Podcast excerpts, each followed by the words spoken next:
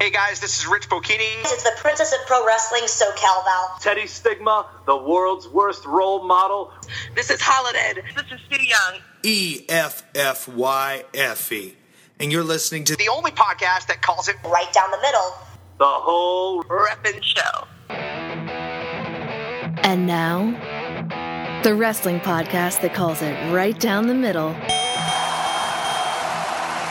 The whole Ref'n Show.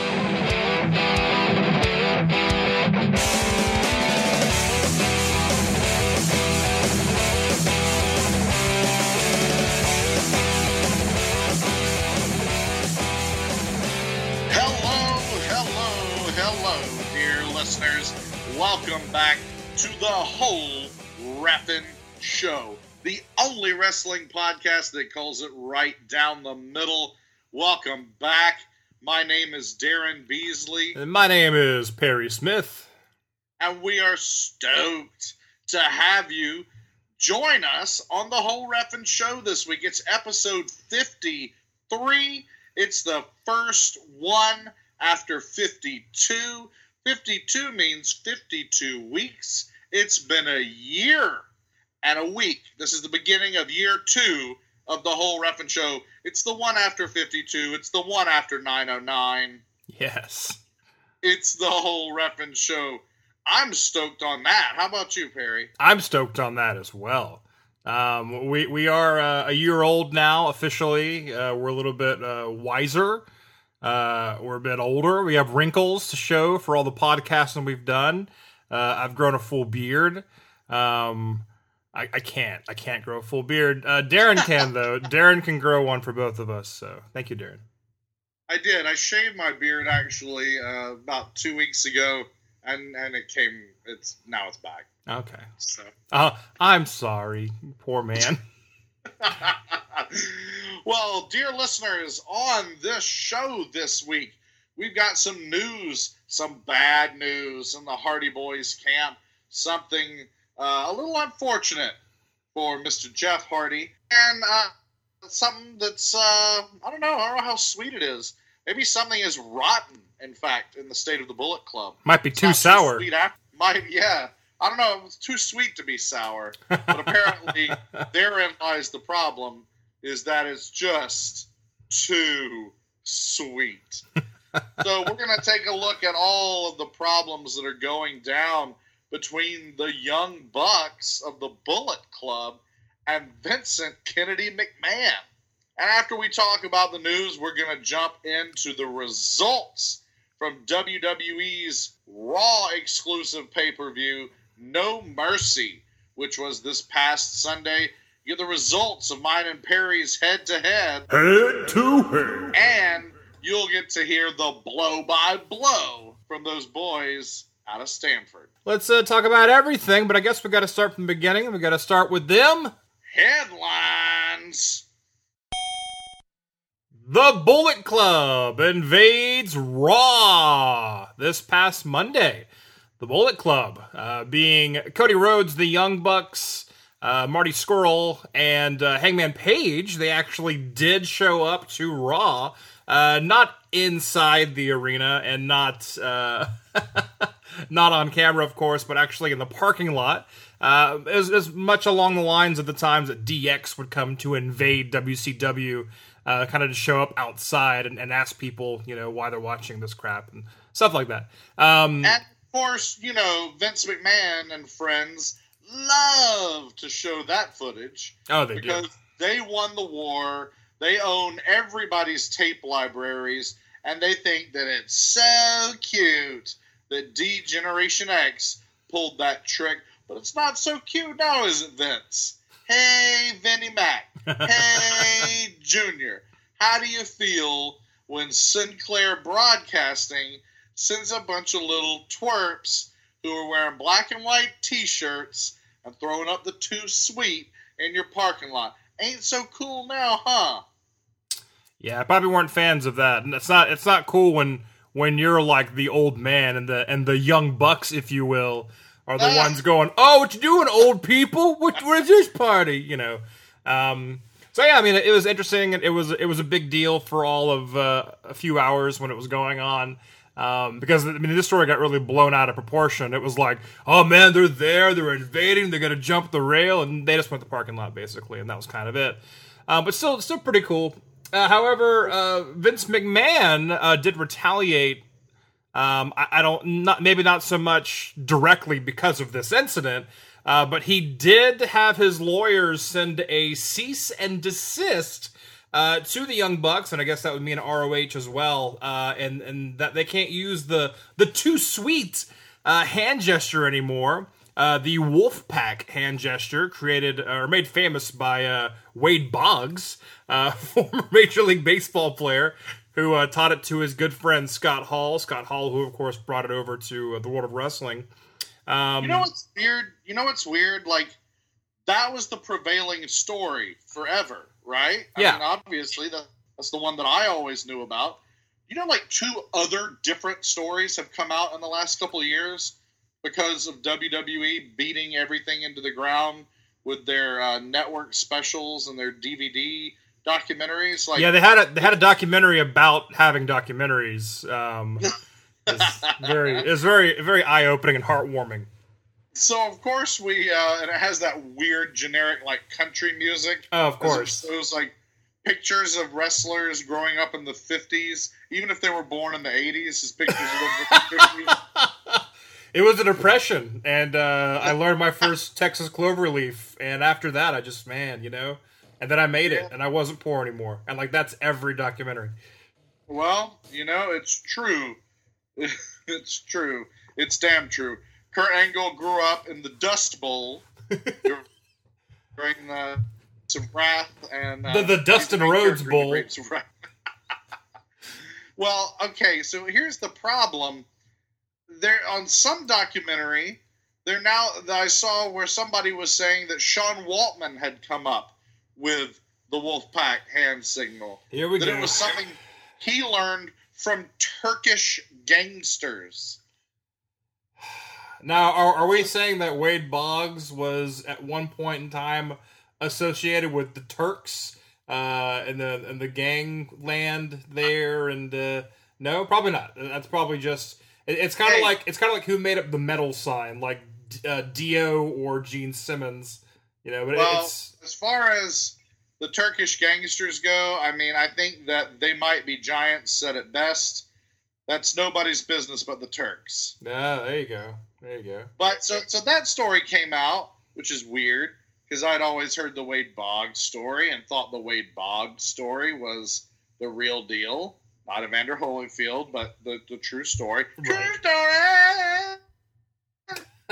yes. Oh my god, I can't help myself. Uh, now the third story is that Kevin Nash just recently in an interview was like, "No, we got it from North Carolina State University because they are the Wolfpack and they created the hand symbol for the Wolfpack. It's part of their, you know, their their fan tradition for their school mascot." So you know, I mean, come on, guys. It's not like those three dudes don't talk to each other. Why are they all now telling different stories? of course, if that's the gimmick, I, I want to be in on it because, haha, oh, you silly guys. But if it's not, what the hell are you doing? Right. Now, and also, how can you how can you uh, how can you trademark a hand gesture? Because I want to I want to file a patent for the the bird finger immediately and just sue and sue every angry person that I come across. Um, is that how it works? Because that's how it works, right? Probably. I think I, that's probably how it works. I don't, I don't know. I'd, I'd be willing to hazard a guess that uh, Vince McMahon may have already trademarked that thanks to Steve Austin. Yes, Yeah. probably. yeah. Make sure that if Steve Austin had ever gone to another company that he couldn't use it. He'd give thumbs up. yeah. Okay. Well, whatever. There, the young, young bucks don't seem to be too uh, miffed by the whole situation. They kind of shrugged it off on Twitter. Uh, so we'll see what that means. I mean, they're they're uh, they're rascals. Those young bucks. They'll probably do it anyway, especially in New Japan. You know, wh- what are you gonna do there, Vince? Um, anyway, that that's that. Uh, however, there's some bad news at Camp WWE, or as you said earlier, uh, Camp Hardy. Uh, Jeff Hardy has Yeah, sus- not Camp WWE, not the ill-fated uh, cartoon. Oh no no no. Um, The only bad news there is that it sucked. jeez. Uh, Jeff Hardy did sustain a uh, torn rotator cuff, I believe his right shoulder. Um, so he's out of action for a while, which is no good. I mean, I mean, for in one way, it is kind of good because they obviously don't know what to do with the Hardys right now. Uh, they made them champions immediately. They, they lost those belts, and then they didn't know what to do with the Hardys anymore. Um, they went from being a huge deal at WrestleMania 33 uh, to you know defending the belt of the pay per views to being pre-show, you know, six-man tag style, or not even being on the show at all. Um, so it's pretty safe to say WWE's like, uh, we thought they'd be broken by now. We don't know what to do with them. So. Right. yeah. Yeah, exactly. So No, that's too bad. But yeah, Jeff goes into surgery next week on the third of October, and is uh, they they're they're saying probably out of action months. So, I mean, I think it would be uh, the perfect opportunity, and who knows what the legalities are at this point. It's it's almost not worth trying to cover it from a journalistic aspect because it's so constantly changing and you don't know who to believe. But wow, what a perfect time for Matt to become broken in the absence of Jeff. Brother Nero could come back in for better or worse as the baby or the heel, depending on where broken Matt is six months from now. But no, probably won't see it. yeah, We'll just see some. We'll just see some half-assed singles matches with Matt Hardy. no, or even even worse, they'll give Matt Hardy tag team partners. Uh, uh, Give him a revolving door of tag team partners because they see him as a, a tag team wrestler now. Booker T said like all of his singles days are behind him. Uh, he said that about Matt Hardy. Uh, it was kind of like whoa, whoa, easy book, easy. Um, but anyway, Booker T's got a lot of harsh commentary. I've noticed. Like there are people that he really gets. He really gets Jason Jordan. By the way, we'll talk more about that a little bit later on. So by later on, I mean, uh, what better time than now to talk about WWE's No Mercy, right, Daryn? You saw this. hey, the time is now. The Yeah. time, my time is now. You, I can't see you. is. Your time is up. My time is now. Okay, yeah, It- it's been your time for over ten years, though, John. What does that mean anymore? Well, as Hunter Hearst Helmsley in Chyna once said, "It's my time. It's my time. It's my time." They did. Those were that was verbatim. Um, so yeah, let's let's uh, talk about uh, No Mercy because you and I went head to head. Head to head. WWE No Mercy took place this last Sunday at the Staples Center here in lovely Los Angeles. Uh, I mentioned potentially going, and guess what? I did not go. Um, Oh man, why didn't you go? well, the hassle of the Staples Center. I thought, my Oh, uh, just call an Uber. watch it on the Just network. call. Watch it on the network and my comfy couch and the comfy couch and the network they, they want out see the network makes you feel like you're there Daryn it already makes you feel like you're there Does it? it does Network makes me feel like I'm watching it on the network, well which is pretty good. It's a close second. it is it is a it is a close second I um like to be there when I can. But uh, did you did you like the show overall or what, what did you think I loved this show overall. What did you Oh. think? I thought the show was wearing overalls. I, I thought uh, no, it was it was a it was a good show. There was some really good matches in here. Um, some matches I enjoyed more than I thought I would. Uh, if that makes any sense, I guess it'll make more sense when we actually get into this thing. Uh, but Yeah. bef- before the show can begin, though, we got to mention the show before the show, the pre-show.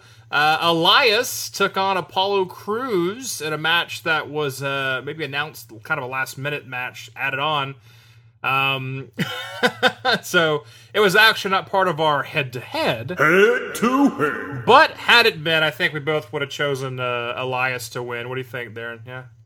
Oh, we would have definitely picked Elias because uh, the Titus brand is like a scarlet letter at this point. It is just, just here we go. Here come the losers. We're here for the losers bracket. Aw, I like the Titus brand. I thought it did. Uh, it worked wonders for Akira Tozawa.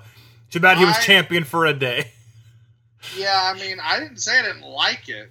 I mean, I've been a fan of Titus O'Neil, just period, for quite some time. But this Titus brand, and I, and I like the idea behind the Titus brand as well. But it's just not. They're they're really not doing anything with it. I understand that. I understand. They're that. not doing what they could do. They could be doing so much with that, but they're not. Oh, of course, of course. Um, okay, so there's the pre-show. We didn't really uh, vote on it or have our say about it, so we don't count it. But Elias does go over on Apollo Crews, which takes us into No Mercy's first official match. It is for the Intercontinental title. It is The Miz defending his belt against Jason Jordan Angle.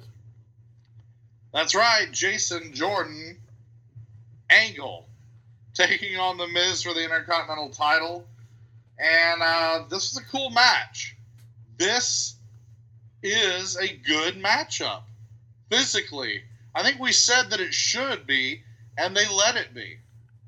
Yeah, I mean we we talk about this in the uh, the last episode where we talk about No Mercy. Even then, I said this is going to be a good match because they're good wrestlers. I mean, Jason Jordan has the misfortune of being involved in this not so great, you know, angle. Um, but you you forget that oh he is a good wrestler and he, I mean you you remember the the good old American Alpha days and it's like this guy is legit. Like he's I mean, those guys were kind of Steiner Brothers esque not just because they were wearing singlets, but because they could actually they could actually go. Uh, so no, absolutely, they absolutely could. But another thing that nobody gives Miz credit for is that Miz can go. he can go. Yes, he can.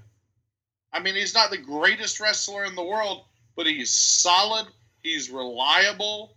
Uh, he's safe. He works well with others, and he always elevates his opponents. Yeah, no, he has a way of making uh, his opponent look good by looking by himself looking cowardly. Um, so it always uh, works pretty well. Um, it, it is a very good match, but ultimately it ends like any match would end on Raw, where the Miztourage gets involved, and uh, yeah, Curtis Axel hits Jason Jordan. Miz gets that Skull Crusher finale on Jordan with the pin, and that's it. And Jason Jordan gives a really bad promo after the match, and uh, it's like, yeah, he needs to work on his uh, his promo skills. And this is where Booker T comes in. Booker T does not like Jason Jordan. I've noticed watching Raw. Oh yeah, What's the deal? I don't know. There's something about Jason Jordan. Booker T says after when Jason Jordan gives his promo, he just lost the match. He's walking to the back. Booker T literally says, "Get to the back of the line, kid." Like, wow. God damn, Booker T. He ain't got that heart, man. He just found out his pops, man. His pops runs the raw. You can, you feel me? You feel me? Um, yes, I feel you, Booker T. I feel you. I feel you. leave me alone. Um. So yeah, no, Booker T is running the whole the whole angle that uh, you know Jason Jordan's only getting these chances because his dad is Kurt Angle, um, and, and that's fine. But I mean, it seems like Booker T like really has it in for Jason Jordan. I don't know why, but uh, anyway, I, I'm still, by the way, Yeah, very that's- glad Booker T is involved and not uh, David Otunga. By the way. We forget David Otunga was supposed to be back doing commentary on Raw like months ago, but they were like, "Nah, just nah." What a trade up. Yeah, And uh, I tell you though, when I ca- when I catch the uh, pre-show and I see Otunga there on the panel with Lawler and Renee and the Sam Roberts or Lita or whoever, every time I see Otunga, I go, "Oh God, oh God, this is the night he's gonna be back on the main team." No, and, and then hey, Booker, Booker T, T. comes out, Hey. and all is right with the world. Yes, indeed. And uh, we both picked Miz to go over on that match to retain his IC belt, and we were both right. So, way to go, us. Which takes us into our next match. The second match of the evening is the Demon King, Finn Balor, taking on the Eater of Worlds, Bray Wyatt. I picked Finn to win this match, and you picked Bray to win this match. Yeah, And we both definitely talked about how not good this match would be, how much we didn't care, and I still don't know that I care, but we were totally wrong about not caring about the match. We should have cared because this was a good match. Well, no, no debating it would be a good match. It's just they are feuding because they don't know what else to do with them. And like we said before, like this situation where this feud should be for a title because these guys are both main event quality. Well, that's true, and I think maybe that's why the match was extra good. Is you've got these two top talents, these two world class talents, and both guys who have held the top belts in the company already. It's going to stand on their performance alone because they're not getting the television time, they're not getting the spotlight, they're not getting the money, they're not getting the money matches or the belts. So why not go out there and try and steal the show? They've got the characters to do it. They've got the uh, the in ring ability to do it, and uh, I think that you know I don't I don't know this was the best match on the show, but it was so much better than I expected that I would almost call it a show stealer. Oh. Um, I mean, it's it's you put these two together, it's going to be a great match. They're both great wrestlers, both great performers. They have a, a good amount of character. So I mean, it's it's it's it's a win-win. It, it's a safe bet. You say like, you know, we'll put you two on the card, and you guys will fight each other, and that's going to be a good match. We don't have to worry about that. That's going to be a good match. So let's move on to something else. And but it does seem kind of like it, it's a safe match now at this point, right? Like it's just like, okay, well they'll always be good, so put them together, kind of a thing. Well, for sure. I mean, they did that with Bray once before with Dean Ambrose. I thought we would never ever see the end of Dean Ambrose versus Bray Wyatt, and uh, I'm glad we did because that wasn't always necessarily a great match, and I did get sick of it. Um, and yet somehow, somehow, and I guess it's just because I'm just such a mark for both of the guys. Uh, even though, how many times have we seen in the WWE on the main roster alone? Kevin Owens and Sami Zayn go at it, and yet when they took each other on on SmackDown this week, I was like, "Fight forever." Well, th- that's that's kind of a that's kind of a, a a Raven Tommy Dreamer, just mortal enemies forever. You know, no matter how much time passes. Like, and, and those those are very rare. Like, you can't you can't just manufacture those. Like, those have No, to start can't. from long ago and and continue over. And it's like, man, they hated each other before they were even in NXT, before they were even in WWE. Like, that's that's great. Like, you can't you can't make history like that right. unless you're making you know Angle you know be the father of a wrestler who's currently that's different though. That's different kind of history. But uh, yeah, as far as feuds go, you can't just be like, oh, they hated each other 20 years ago when they were uh, went, went to college together, and uh, you know, so that, that that's a bit different. It is. Uh, but back to this match, which is also a good match. I could I could see myself saying fight forever with Balor and Wyatt. I just wish it were in some main events, maybe. Right. But anyway, Finn wins the match. Finn does win the match, and I get the head to head Head to head. victory tally mark here. Boo. Next up, we have the Raw Tag Team titles on the line. Dean Ambrose, who we just mentioned, and the Architect Seth Rollins, two thirds of the Shield, and they are your Raw Tag Team champions, defending against your friends Sheamus and Cesaro, Why are they my friends? because you love because you love to say their names. I do. I'd love to see Sheamus and Cesaro. Um, it is a lot of fun. This match, by the way, is is top quality. This is a fantastic match. One for the record books. One that should be talked about forever because of its match quality. However, it was uh, overshadowed by a certain event that took place during the match, and that would be when Dean Ambrose did a, a harmless, even though it's supposed to be harmful because it's a wrestling move done to a wrestler, a harmless slingshot uh, to Cesaro. Cesaro hits, you know, supposed to hit the uh, the the the turnbuckle post with his face, you know, and be like, "Oh, that hurt my face real bad." Cesaro, however, maybe I, I don't know what happened. I, I don't know how he managed to do this, but Cesaro takes it. Can I guess? Sure, go ahead.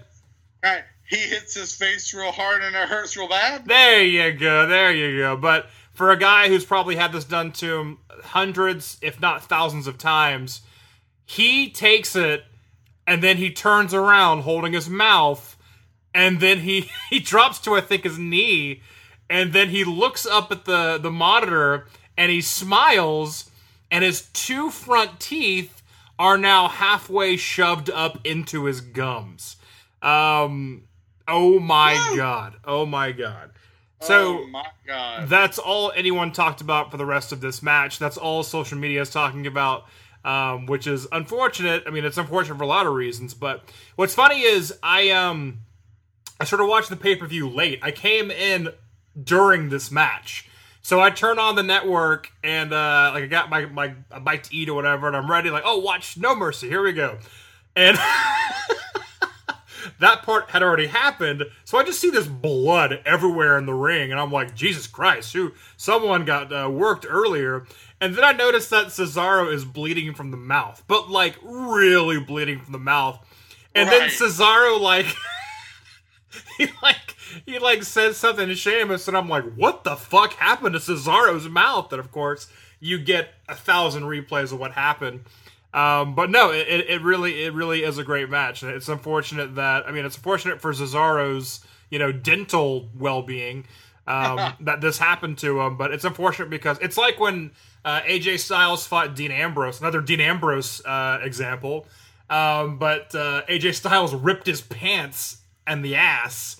That's so right. even though the match is like great, and there's some really great spots in this match, all that you remember is that AJ Styles ripped the ass of his pants, and that's all you care about. Um, so unfortunately, it suffers from that. It does, it does. But how about that power bomb from Cesaro? Oh yeah, oh yeah. Oh my god. Yeah, so when Cesaro has Ambrose takes him and power bombs him off the ropes onto Seth Rollins who's laying prone, I was like, this guy, he really is a Swiss Superman. He's he takes the licking and keeps on ticking. Jesus. Oh yeah, he must be going on pure adrenaline at this point because also, you know, remember his he must be in horrible pain from his teeth being rammed up his skull. Um but he still goes on to put on this uh, very high caliber match. I mean, hats off to Cesaro. Give him the Universal title for that because man, that is uh, that is quite insane. And a lot of uh, near near falls here and all that good stuff that makes a really good like suspenseful match. Uh, eventually, though, Ambrose is able to hit the dirty deeds on Sheamus, and uh, he gets the pin on Sheamus, and the Sword of Shield wins. So Ambrose and Rollins retain those uh, Raw Tag Team titles, and uh, we both said they would, didn't we? Oh, oh, no, we didn't. Not so fast. No, unfortunately, I picked Sheamus and Cesaro.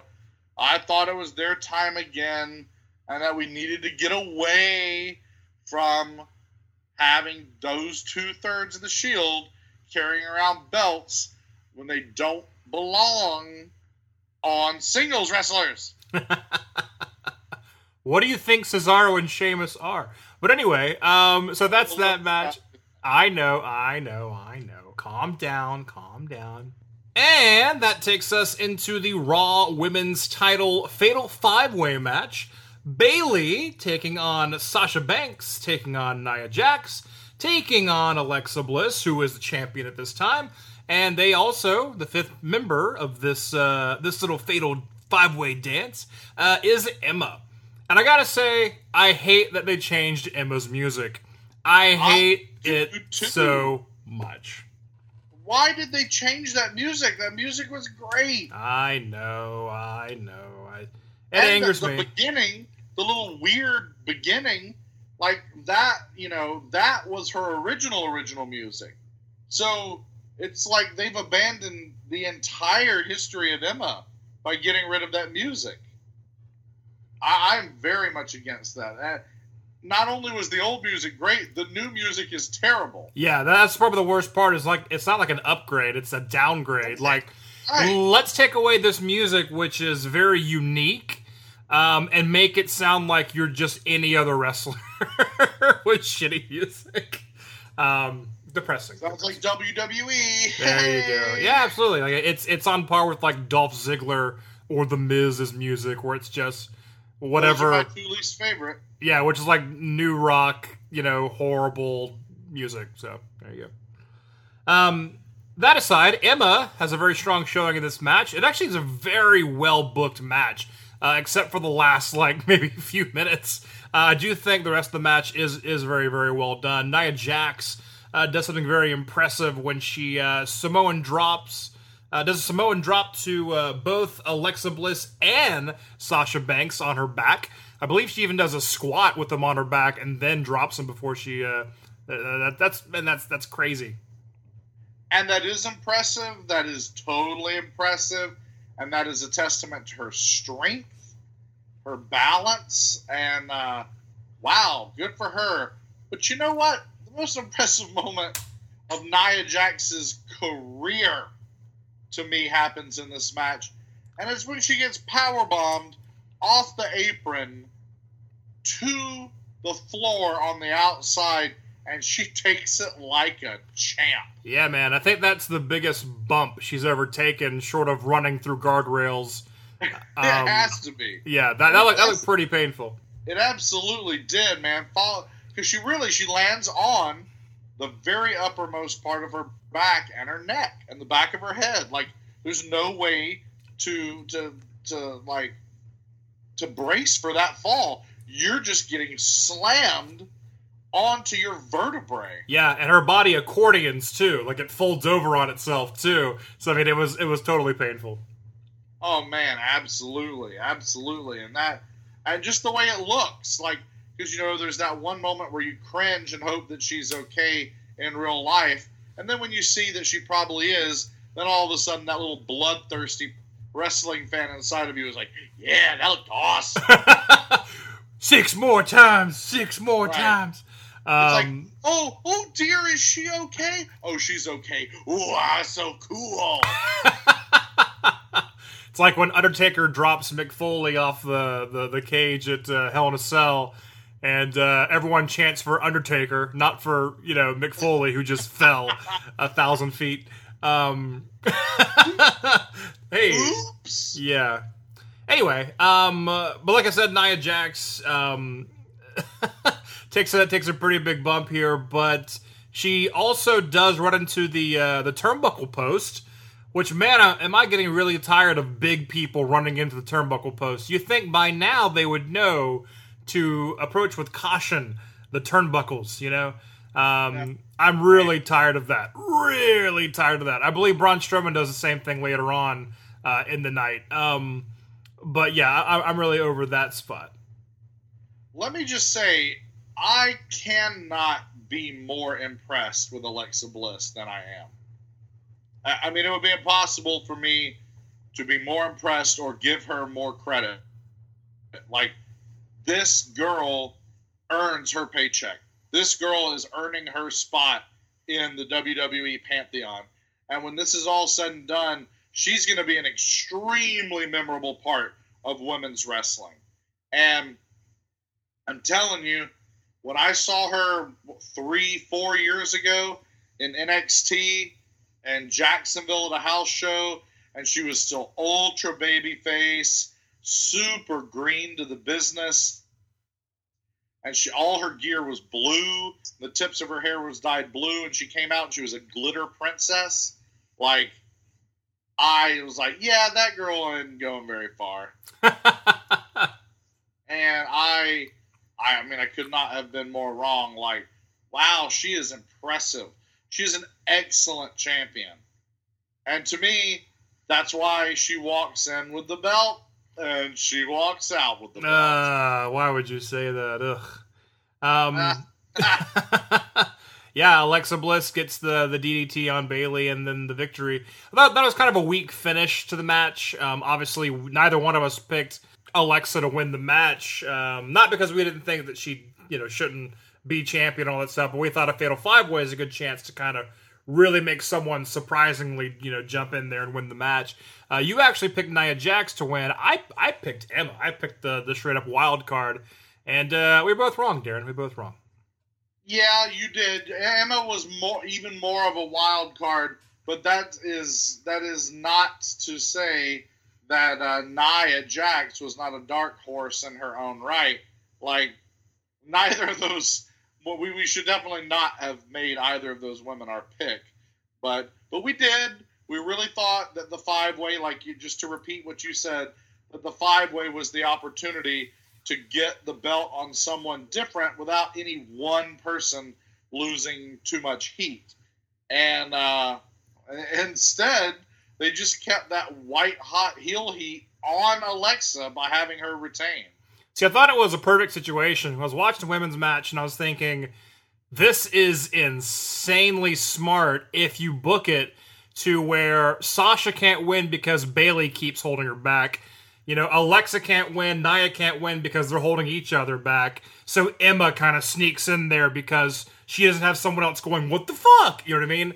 Uh, I thought that was like, oh, that'd be great if you booked it that way. And that way you can kind of splinter them off into their own little feuds where Sasha versus Bayley, Alexa versus Nia, which is already kind of happening anyway.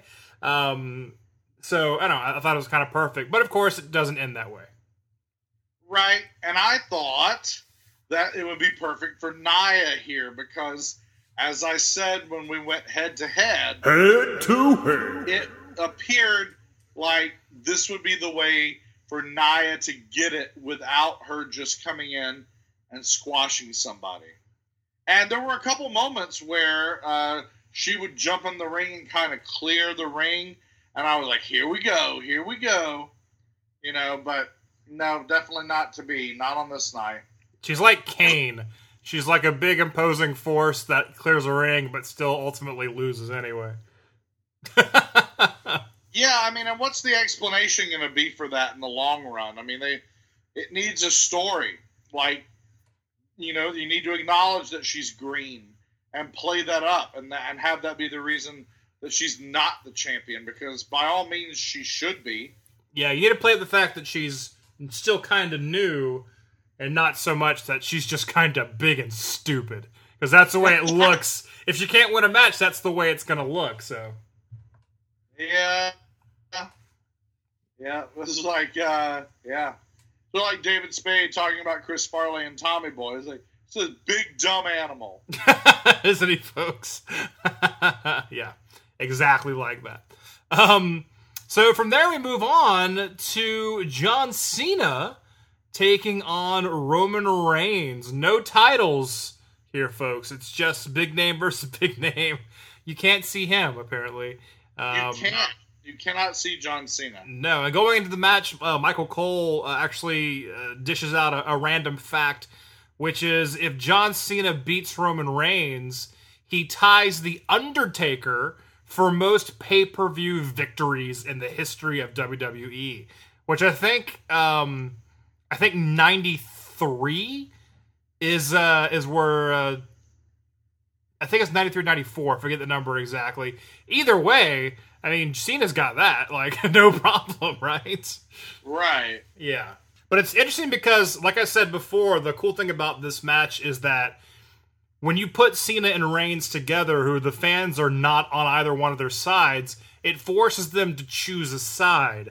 And they chose a side. They were behind Cena on this night. Cena comes out first, and um, he gets a decent amount of fanfare.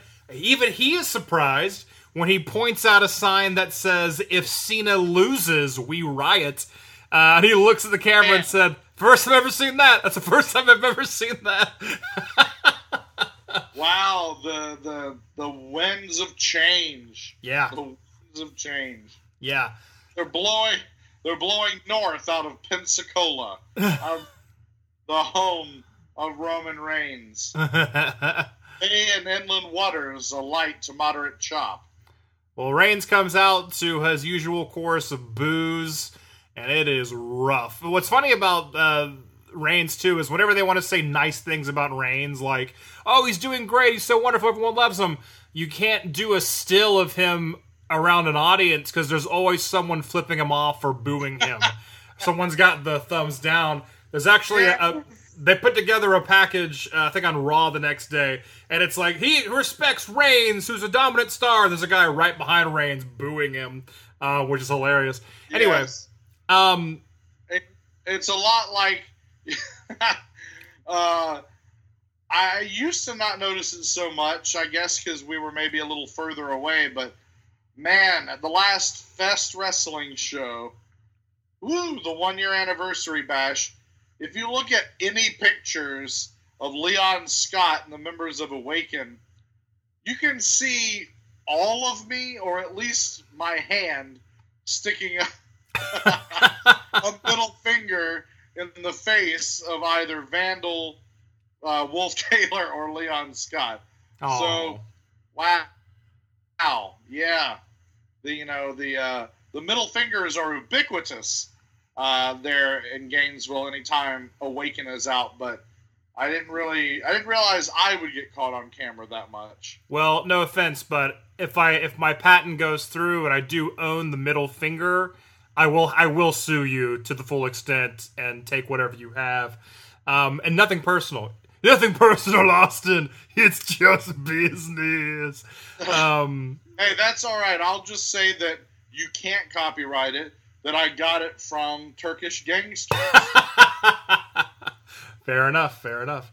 Um, so yeah, the, the beginning of this match isn't great. Like this, the first half of this match is odd, and it, it seems like Cena isn't taking this match seriously. Like, like at first, it's the way it seems. It's almost like when Michaels, uh, Shawn Michaels fought uh, Hulk Hogan uh, Yeah, all those years yeah. ago, where it's like, is he just overselling Reigns' punches and like every punch knocks him down, and he's like like you know gra- grasping at Roman to climb up to his feet, and and it's just like what the fuck is happening right now? yeah, I don't know that I can put my finger on it. You know, what was that? What was that? I don't know, but they they drew a boring chant from the audience for the first ten minutes. Um, second half though, it certainly picked up. It became a really good match after that point. It did. And that, that to me, that shows that Roman Reigns is not terrible.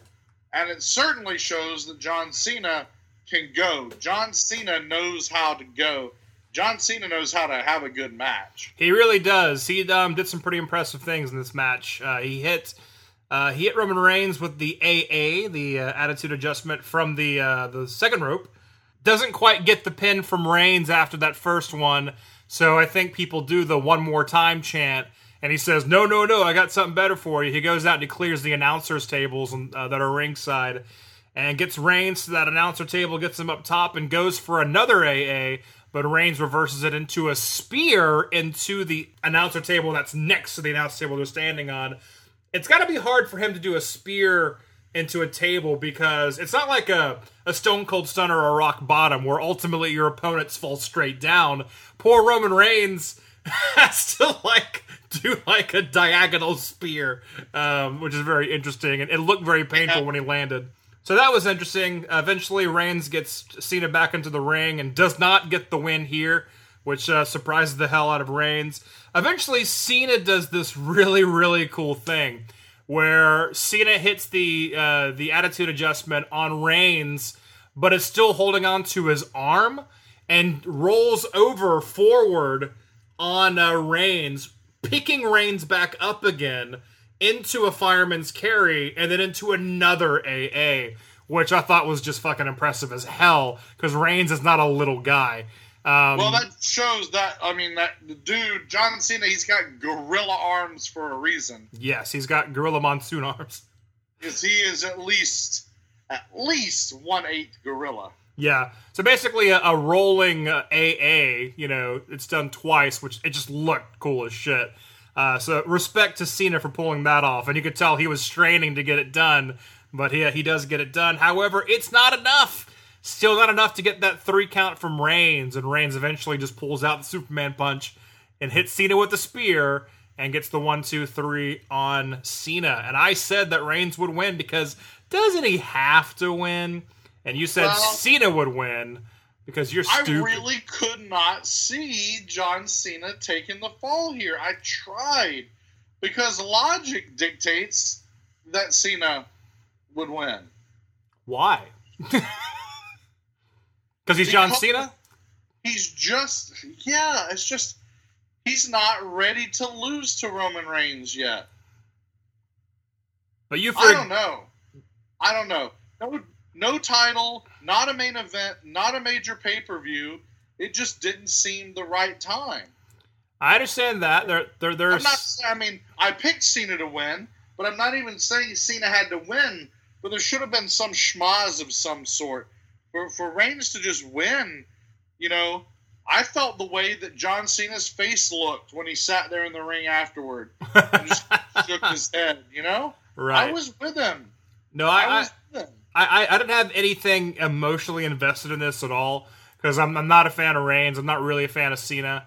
Um, I, I appreciate Cena a lot more, especially now. I think. Um, but so I mean, I didn't really care, even though it was kind of like, well, if anyone wins, I, I want Cena to win, which is funny because I actually picked Reigns to win, so I, I would have won either way. Um, and, um, but um, yeah, I mean, it just makes sense. Like, like we we talked about it before in the last episode, where Reigns is Cena. You know, he he is the same thing, protected by the Office. Um, he's he's unbeatable. Um, he's the guy. Um, even though he says he's not the guy, he, Absolutely. he is the guy. Which it's funny because Cena comes at Reigns with the whole like, yeah, the Office protects you, and like you you don't you don't deserve this, and it's like he it's you. He, he is you, Cena.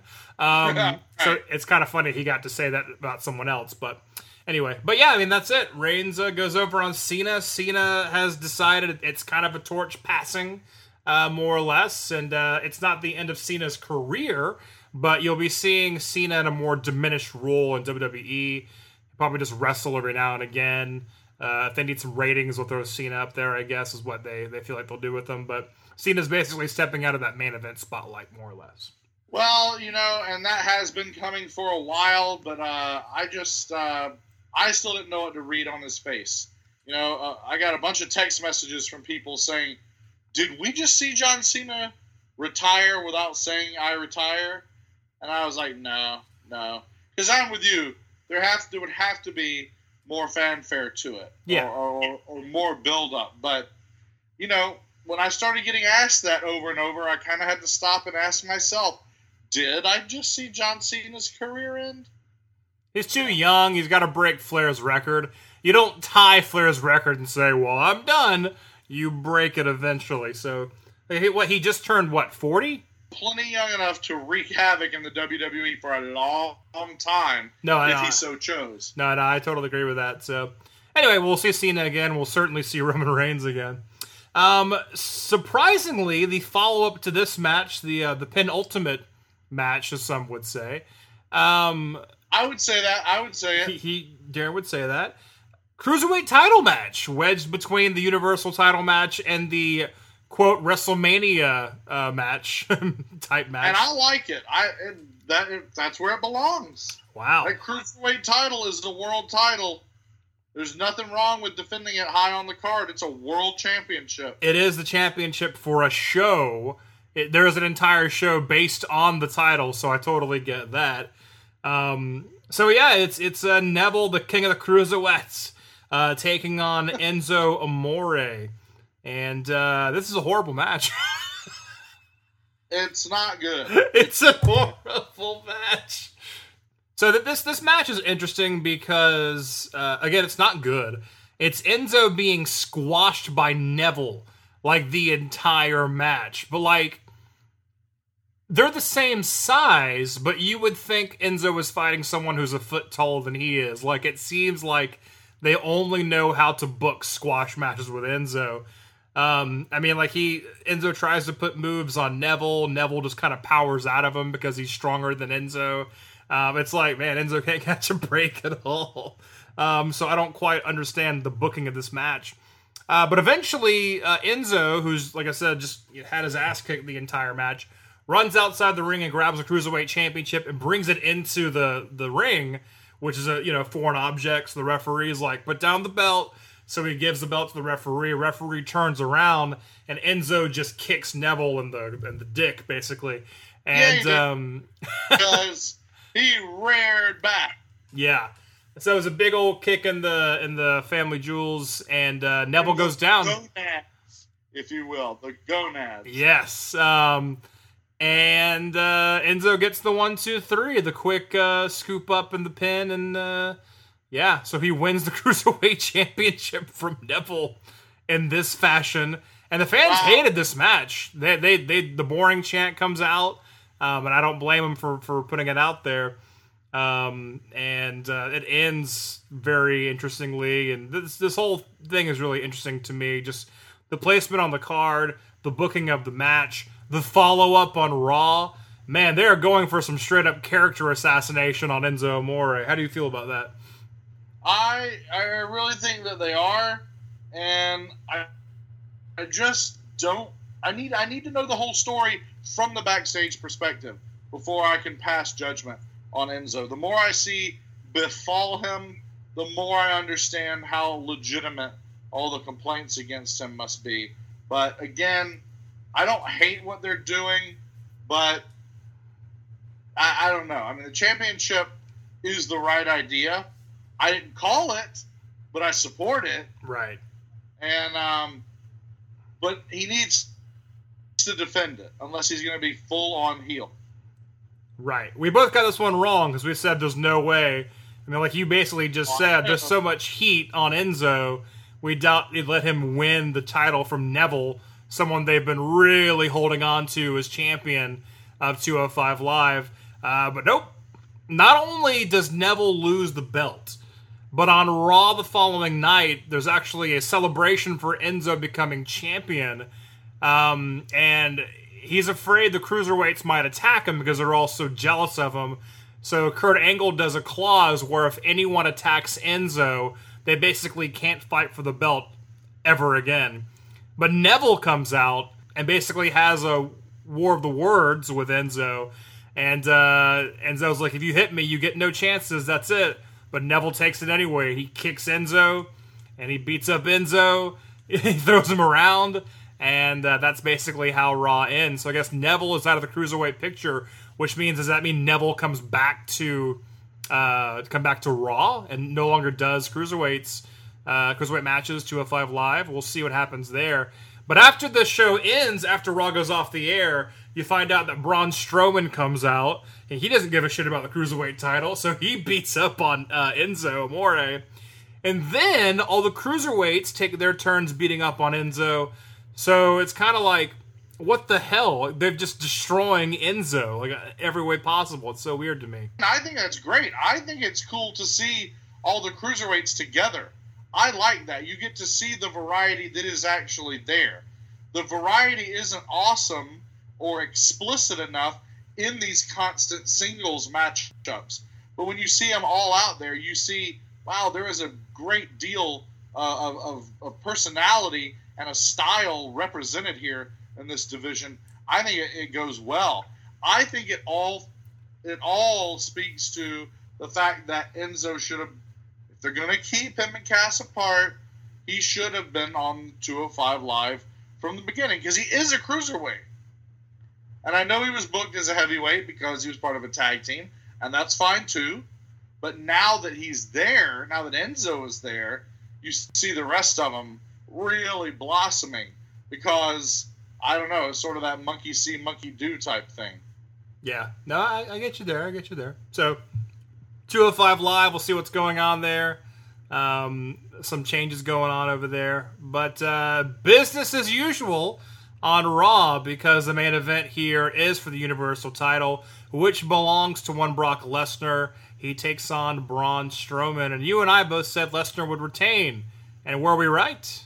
Weren't we right? Absolutely, we were right. Um, I know I didn't want to be right. This is one that I didn't want to be right about, but I was right, and you were right. Brock Lesnar wins the match. Yeah, a lot of people were surprised by that. A lot of people were like, Strowman's got to win. He's got to win. This kills Strowman if he doesn't win. I don't think it does. I think it puts Strowman in an interesting place. Um, but I think he's still Braun Strowman. He he showed up on Raw. He was still Braun Strowman. He had a good match with Dean Ambrose. Still Braun Strowman. I completely agree. I don't think that losses, especially to somebody like Brock Lesnar, are uh, going to damage the character too much. Now, repeatedly, sure, Absolutely. but you know, right here at this moment, not necessarily. Yeah, there's a. It's interesting. You can kind of see the. Uh, I would say the the greenness of Strowman in this match when Lesnar puts the Kimura submission on um, on Strowman, and Strowman doesn't realize he's about a foot away from the ropes. So Right. you you see Lesnar tell Strowman to grab the rope to break the submission, and you see Strowman go, "What?" Because he doesn't hear him. But you see Lesnar basically tell Strowman to break the hold by grabbing the rope because it's like wrestling psychology. Why would you not grab the rope? It's right there. Like you know, what are you doing? Um, so it's so you, some of the some of the newness, some of the the the greenness from Strowman there. Um, but it, it's a good match. It's a good physical match. These two houses are throwing each other around. Brock does uh, five German suplexes uh, in succession um, to uh, Strowman. You can tell that wins him, man. he is gassed after that fifth one. Strowman actually hits two power slams on uh, Brock, doesn't get the job done, but eventually Brock Lesnar does put the F5 on Strowman and gets the win. And he retains that Universal belt. So I don't know what this means for Lesnar. I don't know who's going to be next in the totem pole. This might actually mean Finn Balor Brock Lesnar is going to happen eventually. So we'll see about that. Yeah, and I think that that actually might be the direction that they're going, and uh, I'm okay with it. But I don't want to see, I don't want to see Lesnar with this belt forever. That's what it comes down to. Right. No, I agree with that. But at this point, it's like, who's going to be the one? Who's to take care of this Lesnar? It ain't Strowman, at least not right now. I think we said that those same exact words in the last episode. Yeah, it ain't Strowman, and uh, as much as we'd like it to be, and I most definitely would. I'm a big fan. No, I got you, I got you. And that was WWE No Mercy. Man, you either loved that pay per view or hated it. Because I enjoyed it for the most part, and some people were like, worst shit ever. Worst shit I've ever seen. See, I yeah, see, I don't understand that because was it the best ever? No, but it was pretty damn good. Like those, the this card was good, and the execution was good. Good, like these were good matches. Not every one. There were some to varying degrees, but for the most part, extraordinarily good. Hey, I'm with you on that, all right? So good on you to the wrestlers for putting on a good show. Cruiserweight Championship match, not so much. Um, and that's that. That is our uh, head-to-head Head to head. for WWE's No Mercy. In which case, do some tallying here. Looks like uh, uh, I win. Yeah, yeah, yeah. Woo, by woo, woo. one, by one. A one means I won. Woohoo! Yes, you did. Moving on, moving on. Okay, moving on. Uh, that takes us to the uh, the end of the show, Daryn. Is there anything you want to? the end of the show, right here at the end of the show. We're at the end of the show. right at the end of the show? Anything you want to talk about before we uh, before we wrap this baby up? And is there? Dear listeners, we have a huge announcement, and we want you to hear this announcement. And we want you to remember this announcement. Mark it on your calendars. Hopefully, you already have a save the date for Fest, and that is The Fest 16, October 27th, 28th, and 29th in Gainesville, Florida, in Hogtown, there in north central Florida. After two days of pre fest down in Ybor City, that's right, three days, world's largest punk rock music festival, and wrestling, and stand up comedy, sketch comedy, and live podcasting. Did I say live podcasting? I think you did. I did. You know who's doing a live podcast at the Fest 16 Who? in October? We are. Yay! Dear listeners, the whole Ref'n show will be taking the stage at the Hippodrome in Gainesville, Florida on Saturday, the 28th of October, 2017. And you will see the whole Ref'n show, and we're going to have some amazing guests. We're going to do a Fest Wrestling panel. We're going to look back at the first year of Fest Wrestling. We're going to look at Fest through the eyes of the whole Ref'n show. Hey, it's the only eyes we have. That's how we have to look. The eyes Right. have it. Hey, beware the eyes of the whole Ref'n show. I was thinking of a joke similar, and I was like, "That's not good. I'm not going to say it." But I'm glad you went. That's good. I'm gonna say it.